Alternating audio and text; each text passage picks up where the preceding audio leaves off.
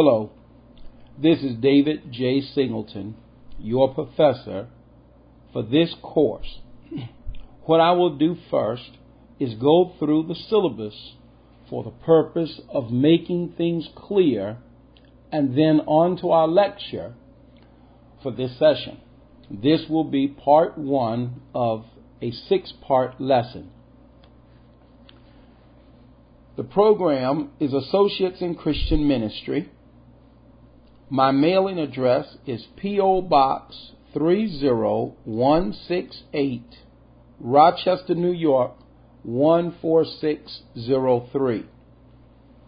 My email address is Global Assignment. That's G L O B A L A S S I G N M E N T at yahoo.com. My office number 585 262 6420 and my cell phone 585 509 0455. You can retrieve these lectures at singleton.podbean.com. That is S I N G L E T O N dot P O D B E A N dot com. This is the associate course syllabus. The course name is A109 B112 Missiology. The sessions will be classroom and electronic. The course name is Missiology, paraphrased church planting. The course description insight into starting a church from the ground up. Essential components for establishing a New Testament church plant. An introduction to classroom and an online approach to high quality local and distant learning. The course emphasis. The emphasis of this course is founded in the Great Commission of Matthew 28:19 through 20 that we have all been commissioned to go, teach, and baptize in the authority of Jesus' name, with the assurance of his abiding presence. Also, that prayer and reliance on the Holy Spirit is essential and cannot be substituted. Required course materials the Christian Ministry Handbook published by United Christian Ministry Institute, a New King James Version or comparable version Bible only. Planting Growing Churches for the 21st Century by Aubrey Malphurs. Now, that book we will be referring to as PGC, Planting Growing Churches. And then you will need access to a computer with an internet connection. The course objectives at the end of this course, you will be able to, number one, list and identify specific requirements for establishing a New Testament church plant. Number two, communicate the initial steps to make this an indigenous New Testament church. And number three, to identify legal requirements for establishing a church in New York State and having it recognized by the federal government through the Internal Revenue Service process. Our methodology for the course is reading, lectures, handouts, quizzes, discussions, online assignments, emails, illustrations, and then a final exam. The course requirements the students are required to meet with me, your professor, and we will have our initial class together. Many of the classes you will go online and listen to my lectures at singleton.podbean.com. Now, Tuesday, April 23rd, we'll be meeting at class. The lecture will be electronic, and your first assignment will be given. Our next class will be an electronic lecture, and there will be no class. You will not report to the class. The following one, Tuesday, April 30th, we will be meeting at class again. Um, your first assignment will be due at that time. Your second assignment will be given to you at that time. And the lecture will be electronic.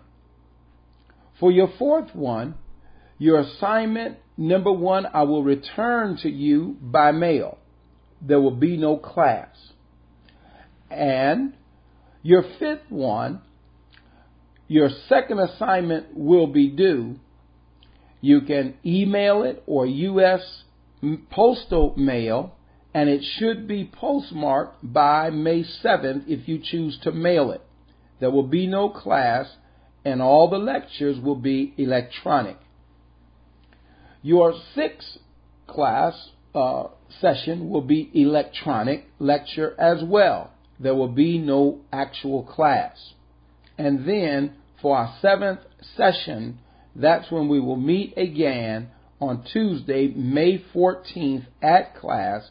That's also when you will take your final exam. So we have three scheduled times to meet. One is Tuesday, April 23rd. The other is April 30th. And the last one is May 14th, Tuesday, May 14th. All of these will start at 6 p.m. Student participation is worth 20 points. I'm available to all students for questions by email at globalassignment at yahoo.com or by phone at 585 509 0455. Students are invited, welcome, and expected to connect with me by email at any time as part of your participation credit. Calls can be made only between the hours of 9 a.m. and 7 p.m. Monday through Saturday. If there is no answer, leave a clear voice message and a number for a return call. At least two connections with me by phone are required during the course. Written assignments. Written assignments completed according to my directions will ensure full credit on the project. If you are unclear about any assignment, it is your responsibility to connect with me, get clarity, and do the project according to the instructions given. Writing requires work, discipline, understanding, thinking, research, and the analysis of information. Please mail all written assignments to Dr. David J. Singleton, P.O. Box 30168, Rochester, New York 14603. Assignments handed in late may lose 50% of the possible credit. Written assignments may total as much as 30% of possible grades or points toward your final grade. It must include a cover sheet, the professor's name, student's name, assignment number, course name, and date. It must be word processed or typed in a 12 point Times New Roman or equivalent font, double spaced with proper format, submitted on time or before the due date it must have references properly cited. Final exam may total as much as 50 possible points toward your overall grade. An exam will be given May 14th, consisting of 50 questions pre approved through RCTBS Board. The purpose of the exam is to demonstrate the student's ability to grasp new material and the professor's ability to convey the materials effectively. Evaluation. This form is designed to access in key areas, that is, ease of finding the site, the electronic environment, clarity, cohesion of the lessons, sound quality, ease of navigating the site, interaction with the professor, presentation, and expertise. The purpose of this evaluation is to help the professor and Rochester Center of Theological and Biblical Studies maximize in the areas noted. Therefore, you are asked to give attention to these areas as you progress through the course. Through this means, RCTBS invites and provides our student body with an excellent opportunity to honestly share their written opinions. Names on the evaluations are optional but welcomed. We invite your comments, therefore, additional space is provided. Course evaluations are to be completed only after the final exam and before leaving the exam site. This institution stands strong for integrity. We believe students should demonstrate integrity in completing the evaluation forms. Now let's look at the uh, grading procedure. Total score earned in these three areas will equal your GPA for the course. Class participation credit, 20%, plus class assignment credit, 30%, and then our final exam credit, 50%, for a total of a 100% of your grade. Now, 96 to 100 is an A plus or a 4.0. 90 to 95 is an A or a 3.7. 85 to 89 is a B plus or a 3.5. 84 to 80 is a B or a 3.0. 75 to 79 is a C plus or a 2.5. 74 to 70 is a C or a 2.0. 65 to 69 is a D plus or a 1.5. 64 to 60 is a D or a 1.0. And then 0 to 59 is an F for a 0 grade point average. For the scripture says, I can do all things through Christ which strengtheneth me. Philippians 4:13. So I appeal to each of my students to remember that passage applies to you even when it comes to your exam. You can do all things through Christ and he will strengthen you mentally, intellectually at that time and I trust that your faith will not fail you and you will communicate well on your exam the things you have acquired in this course. At the completion of all classes, a student's performance is averaged and the student is assigned a grade as well as a grade point average, and this information is forwarded to the RCTB class registrar for permanent documentation. In June, and prior to graduation, a cumulative grade is determined which will identify ranking. All grades must be turned into the office of the registrar no later than two weeks after the ending of the class. Using the grade report form supplied to the instructor by the class registrar, an example of the form is as follows. It will include the name, first and last, the course, and whatever the course assignments were, that's final exam, attendance, and course assignments. It will include a letter grade. This is cumulative. What was your total letter grade and what was your total GPA for the class? Upon completion of all courses, the determination of rank and honor status is based on the following honor standings.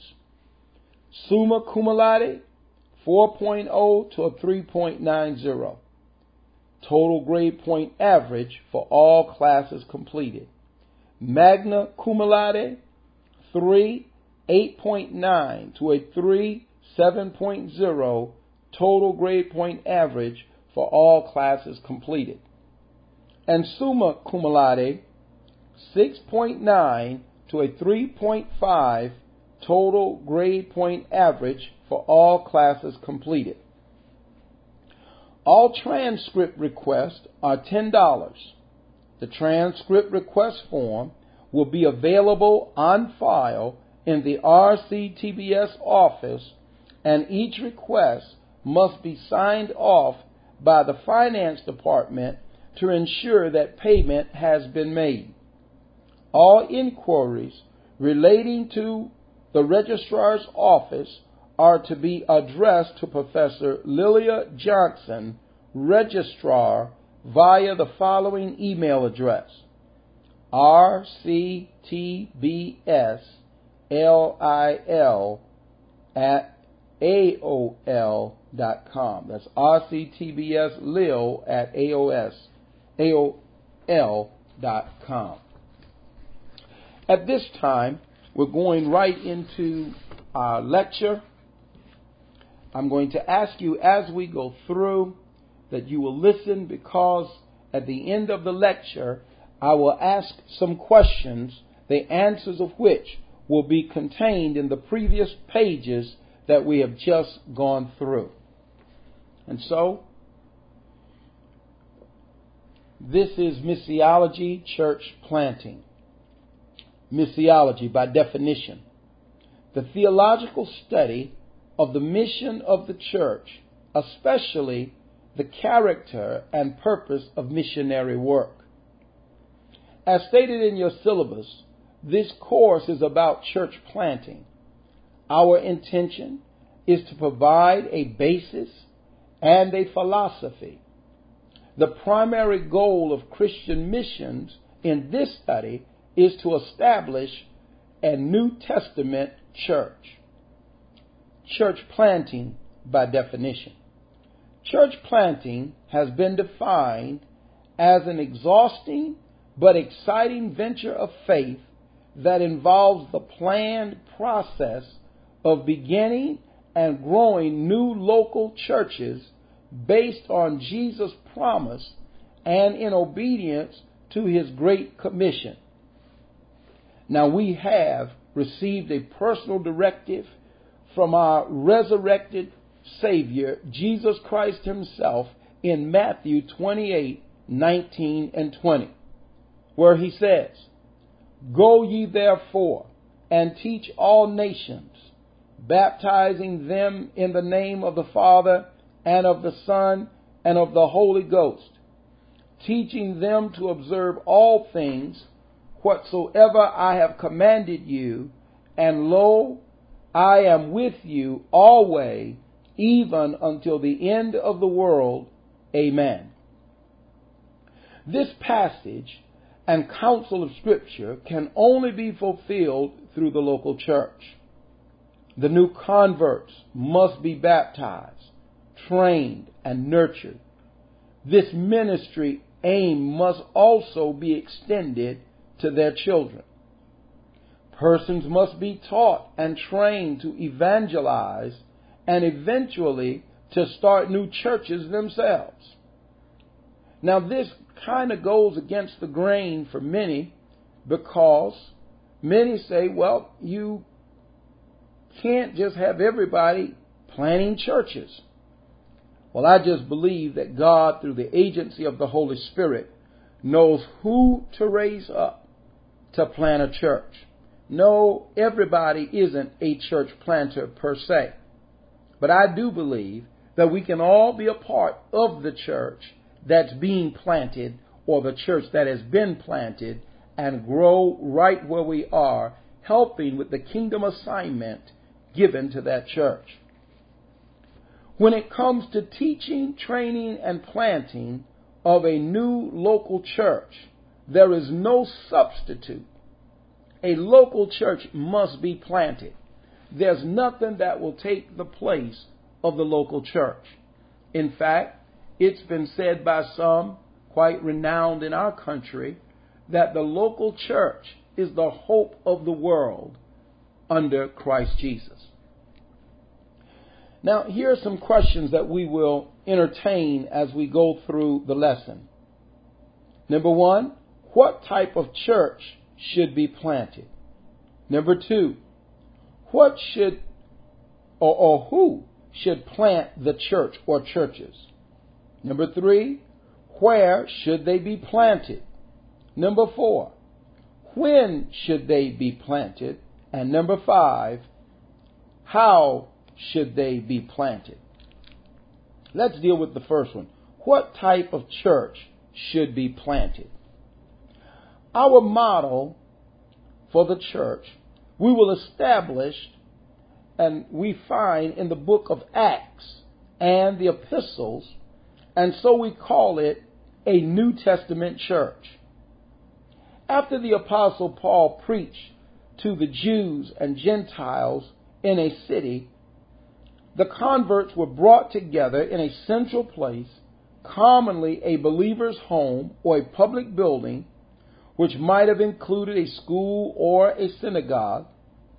During these gatherings with new believers, this would be a time of worship and instruction in doctrine and conduct. From among those in regular attendance, leaders were chosen that is, elders and deacons. These newly appointed leaders would provide leadership to persons in the surrounding area.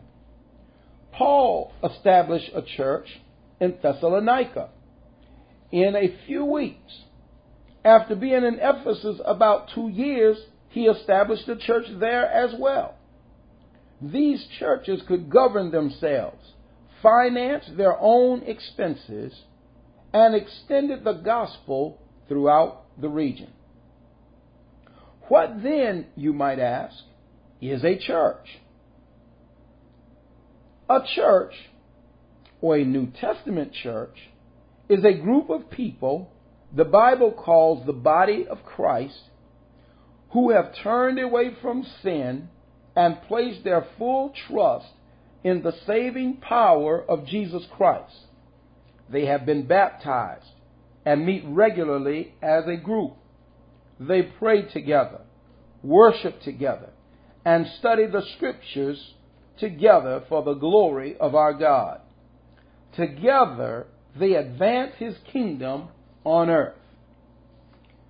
Therefore, the type of church we will plant is one that is A, self governing, B, self supporting, and C, self propagating, commonly referred to as an indigenous church. First, the indigenous church administers its own affairs under the lordship of Christ. Second, it administers, it receives its support from, it, from its members. Third, it begins other new churches. This indigenous church must be able to live out its life, including its Christian activity, in the culture patterns of the local society in a God honoring way. The new church must have the flexibility to work within the parameters of the culture it is in. Question two Who should plant the church? Let's look at our definition of church planter. The church planter is generally applied to a professional missionary who establishes churches. And for many years, this is how we would consider a church planter. But for the course that we are engaged in, a church planter additionally, not only is they are they professional missionaries, but inclusive, there are persons who may be businessmen, teachers, and all those who are called by God. So they may not be what we call a professional missionary, but they are people who have a call of God on their lives who can pioneer a work. You don't need to be ordained. The church planter does not become the pastor. The pastor, elders, and deacons will be raised up by the Holy Spirit and trained by the planter. God uses the weak and foolish things of this world to confound the wise. Essentials for planting a church. In Psalms 127, the word of the Lord speaks to us and says, Except the Lord build the house, they labor in vain that build it. Except the Lord keep the city, the watchman waketh but in vain. Absolute dependence upon the guidance and power of the Holy Spirit is essential. A foundation of prayer must be laid with lots of prayer. It's been said, you can never pray too much, but you can certainly pray too little. I submit that the greater moves of God comes on the heels of prayer. Through prayer, one receives inspiration. The light comes on, so they receive illumination. And there's an empowering, so they receive empowerment, whereby we see the Lord open the doors. He makes a way where there was no way and opens hearts to receive the truth and saves to the utmost, helping us engage victoriously in this church planting undertaking. You know, when I look at the church, I conclude that the church is God's idea. And so if it's God's idea, God knows how to do it.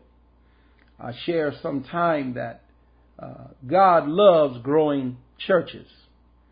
When I make this statement, some will interpret that as God loves to look on a church that's growing, and I say it is so. Notwithstanding, my statement is God likes to be the one who grows the church. So if God's going to be the one who grows the church, then you, the planter, must seek God in prayer must get the counsel of God on how to navigate the course of planting this self governing, self supporting, self propagating work that He has called you to do. You see, He makes the way where there is none. And it is foolish to think that we can plant a church in our power, regardless of the number of people we know, how well we are liked, how many church strategy classes and workshop we've attended, how well we feel we know the Bible and we may be able to quote scripture after scripture. We may have grown up in the church. And now, having some 10 years, 20 years, 30 years or more in the church, feel like we can do it. I submit to you today that it's not based on any of those things alone. We must have the Holy Spirit's guidance if we are going to do this work. Correct strategy is inspired by the Holy Spirit and it is walked out in His power. In other words, from the books you've read, the workshops you may have attended, or the things you've heard and or learned, they may have worked well where they worked. But that doesn't mean it will work well where you are or the work God has called you to. And so total reliance and dependence upon the Holy Spirit is critical. Therefore, the church planter should ask to be filled to overflowing with the Holy Spirit. An additional reason we need the Holy Spirit is because He has gifts for the work. Gifts that we need as we're planning to embark upon this noble and God honoring task. He has gifts that go beyond our natural abilities, which can only have come from above. After the church is planted, then the new believers should also experience the operation and utilization of these gifts. Therefore, the church planter must encourage the new converts and new believers to begin to uh, discover the gifts that God has in their lives. The planter comes to be responsible in a measure to helping them in this process. There in 1 Corinthians, the scripture teaches that uh, uh, in verse 12, it teaches about many of these gifts. And I won't take the time to read that right now. Perhaps we'll touch on it a bit later. But there in 1 Corinthians 12, you can find it. The gospel seed. God speaking in Isaiah 55:11 declares about the power of his word. It says, "So shall my word be that goeth forth out of my mouth. It shall not return unto me void, but it shall accomplish that which I please, and it shall prosper in the thing whereto I send it. One of the most wonderful opportunities of the church planter is that glorious experience to sow daily the good seed of the gospel of Jesus Christ. Nothing takes the place of being able to sow seeds of the gospel. Now, the Word of God speaks to us and declares that he that gaineth souls is wise. It tells us further he that will have friends must show himself friendly. And as we look at the example of the Lord Jesus Christ, as he walked among men, we find that he did just that. He walked among men. He got out among the people. And so, as a church planter, it is our part to do likewise. We must get out among the people. Says, For the Apostle Paul declares in Romans 1.16, and this is just a part of the verse, it says, I am not ashamed of the gospel of Christ, for it is the power of God unto salvation to everyone that believeth. The planter, therefore, must understand that the Word of God, the gospel, is the power whereby one is saved. The Word we are not to be ashamed of. We, this word is not a weak or watered down word. This is a living word because it is inspired by the Holy Spirit as he moved upon men. There in John 6:63, the Lord Jesus talking, and he says, "My word is spirit and life." So I'm submitting that God's word is spirit life. And you and I are blessed to be able to share God's word with any and with all.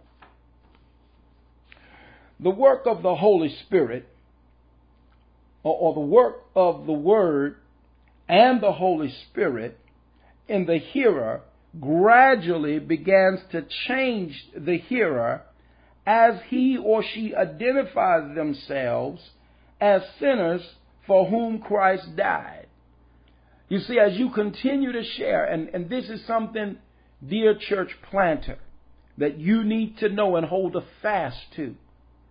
When it comes to lives being changed, it's a work that God has to do, and we have to trust God enough that through the agency of the Holy Spirit, through His wisdom, His grace, the grace of God, the power and plan of God, He will cause hearers to receive the Word into their lives whereby they will be changed.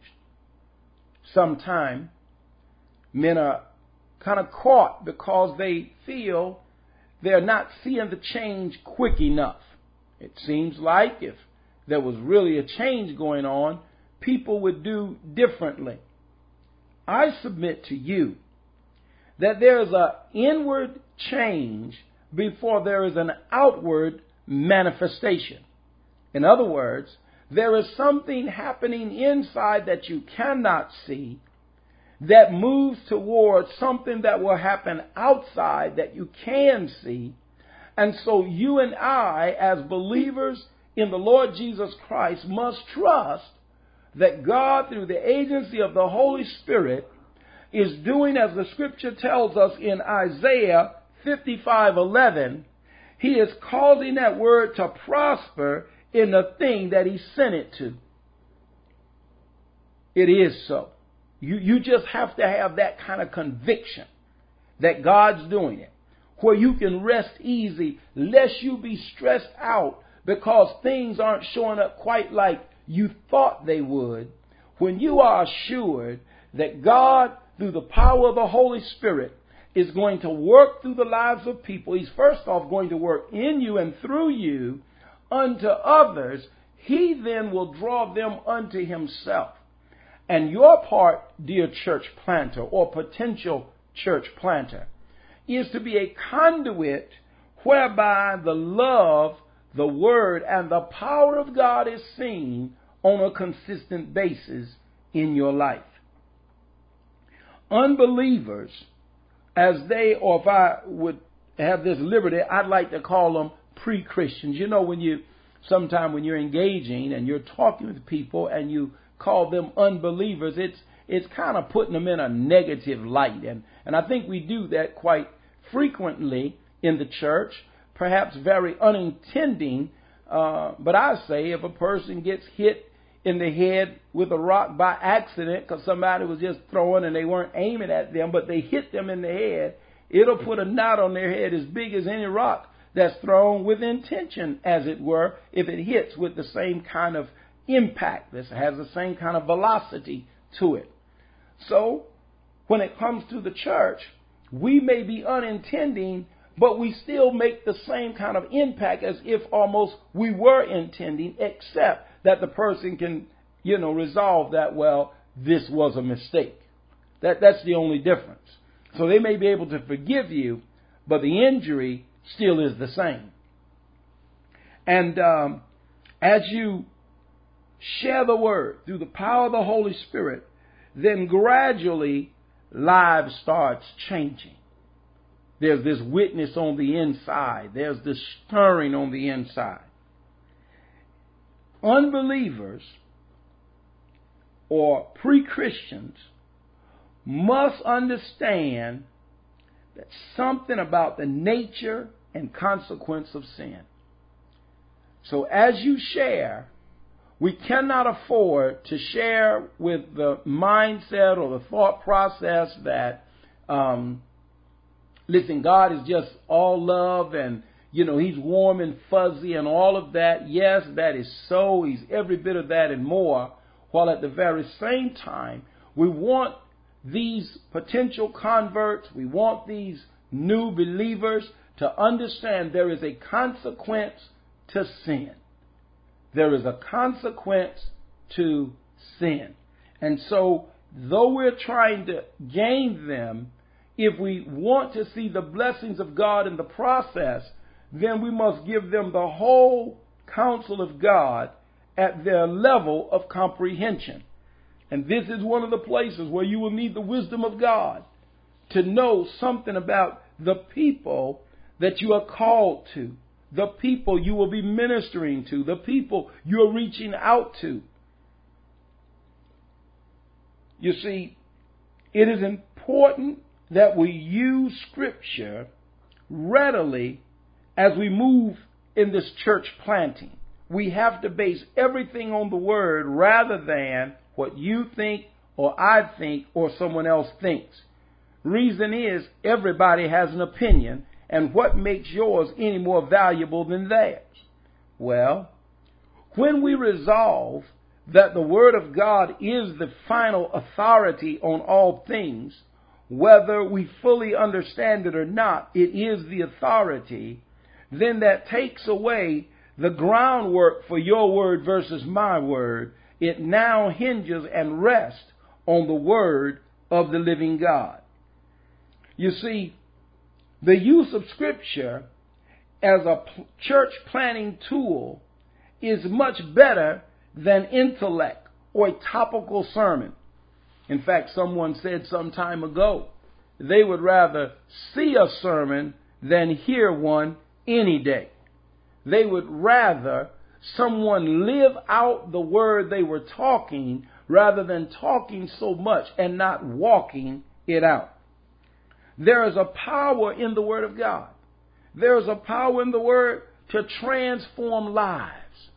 There's a power in the Word. You see, the Word of God is not only to inform us, but it's also to form us. It's designed to change us that we conform to the image of Christ. And this must be the objective of the church planter to see lives change and conform to the image of Christ. Now, one of the very effective presentations of seed planting is called the chronological approach. Now, in this chronological approach, this is where uh, there's surveys of, of selected events and passages of the Old Testament. And one kind of walks through that. Now, some say Bible stories, and I guess they're at liberty. Well, of course, they're at liberty to say that. I choose not to use the word stories. For many, it sounds almost like fairy tales. I would rather put it in the package of biblical events or biblical accounts. And some of these uh, accounts or events might be creation. When we look at the Old Testament passages, it might include creation, the fall of man, the biblical account of Cain and Abel when the two brothers were in the garden and the one brother slew the other brother out of a jealousy of sorts and and and God still received from the brother who was slain because the heart issue was right. And it's through some of these uh, uh, selected passages and others that God can help you, the church planter, to communicate truths about the sovereign of the ages in a package that unregenerated or pre Christian folk can better understand something about God. You know, further, one can go on and talk about that acceptable sacrifice and talk about Abraham and how he was and is considered the father of faith, or Isaac, and on and on we can go through the text. Well, we're getting close to uh, the conclusion of our time here in this particular particular uh, lecture, but we will pick it up again as we talk about the good seed, that gospel seed, that seed that produces and accomplishes according to the plan of God, as we read there in Isaiah uh, 55 11. Stay tuned for part two.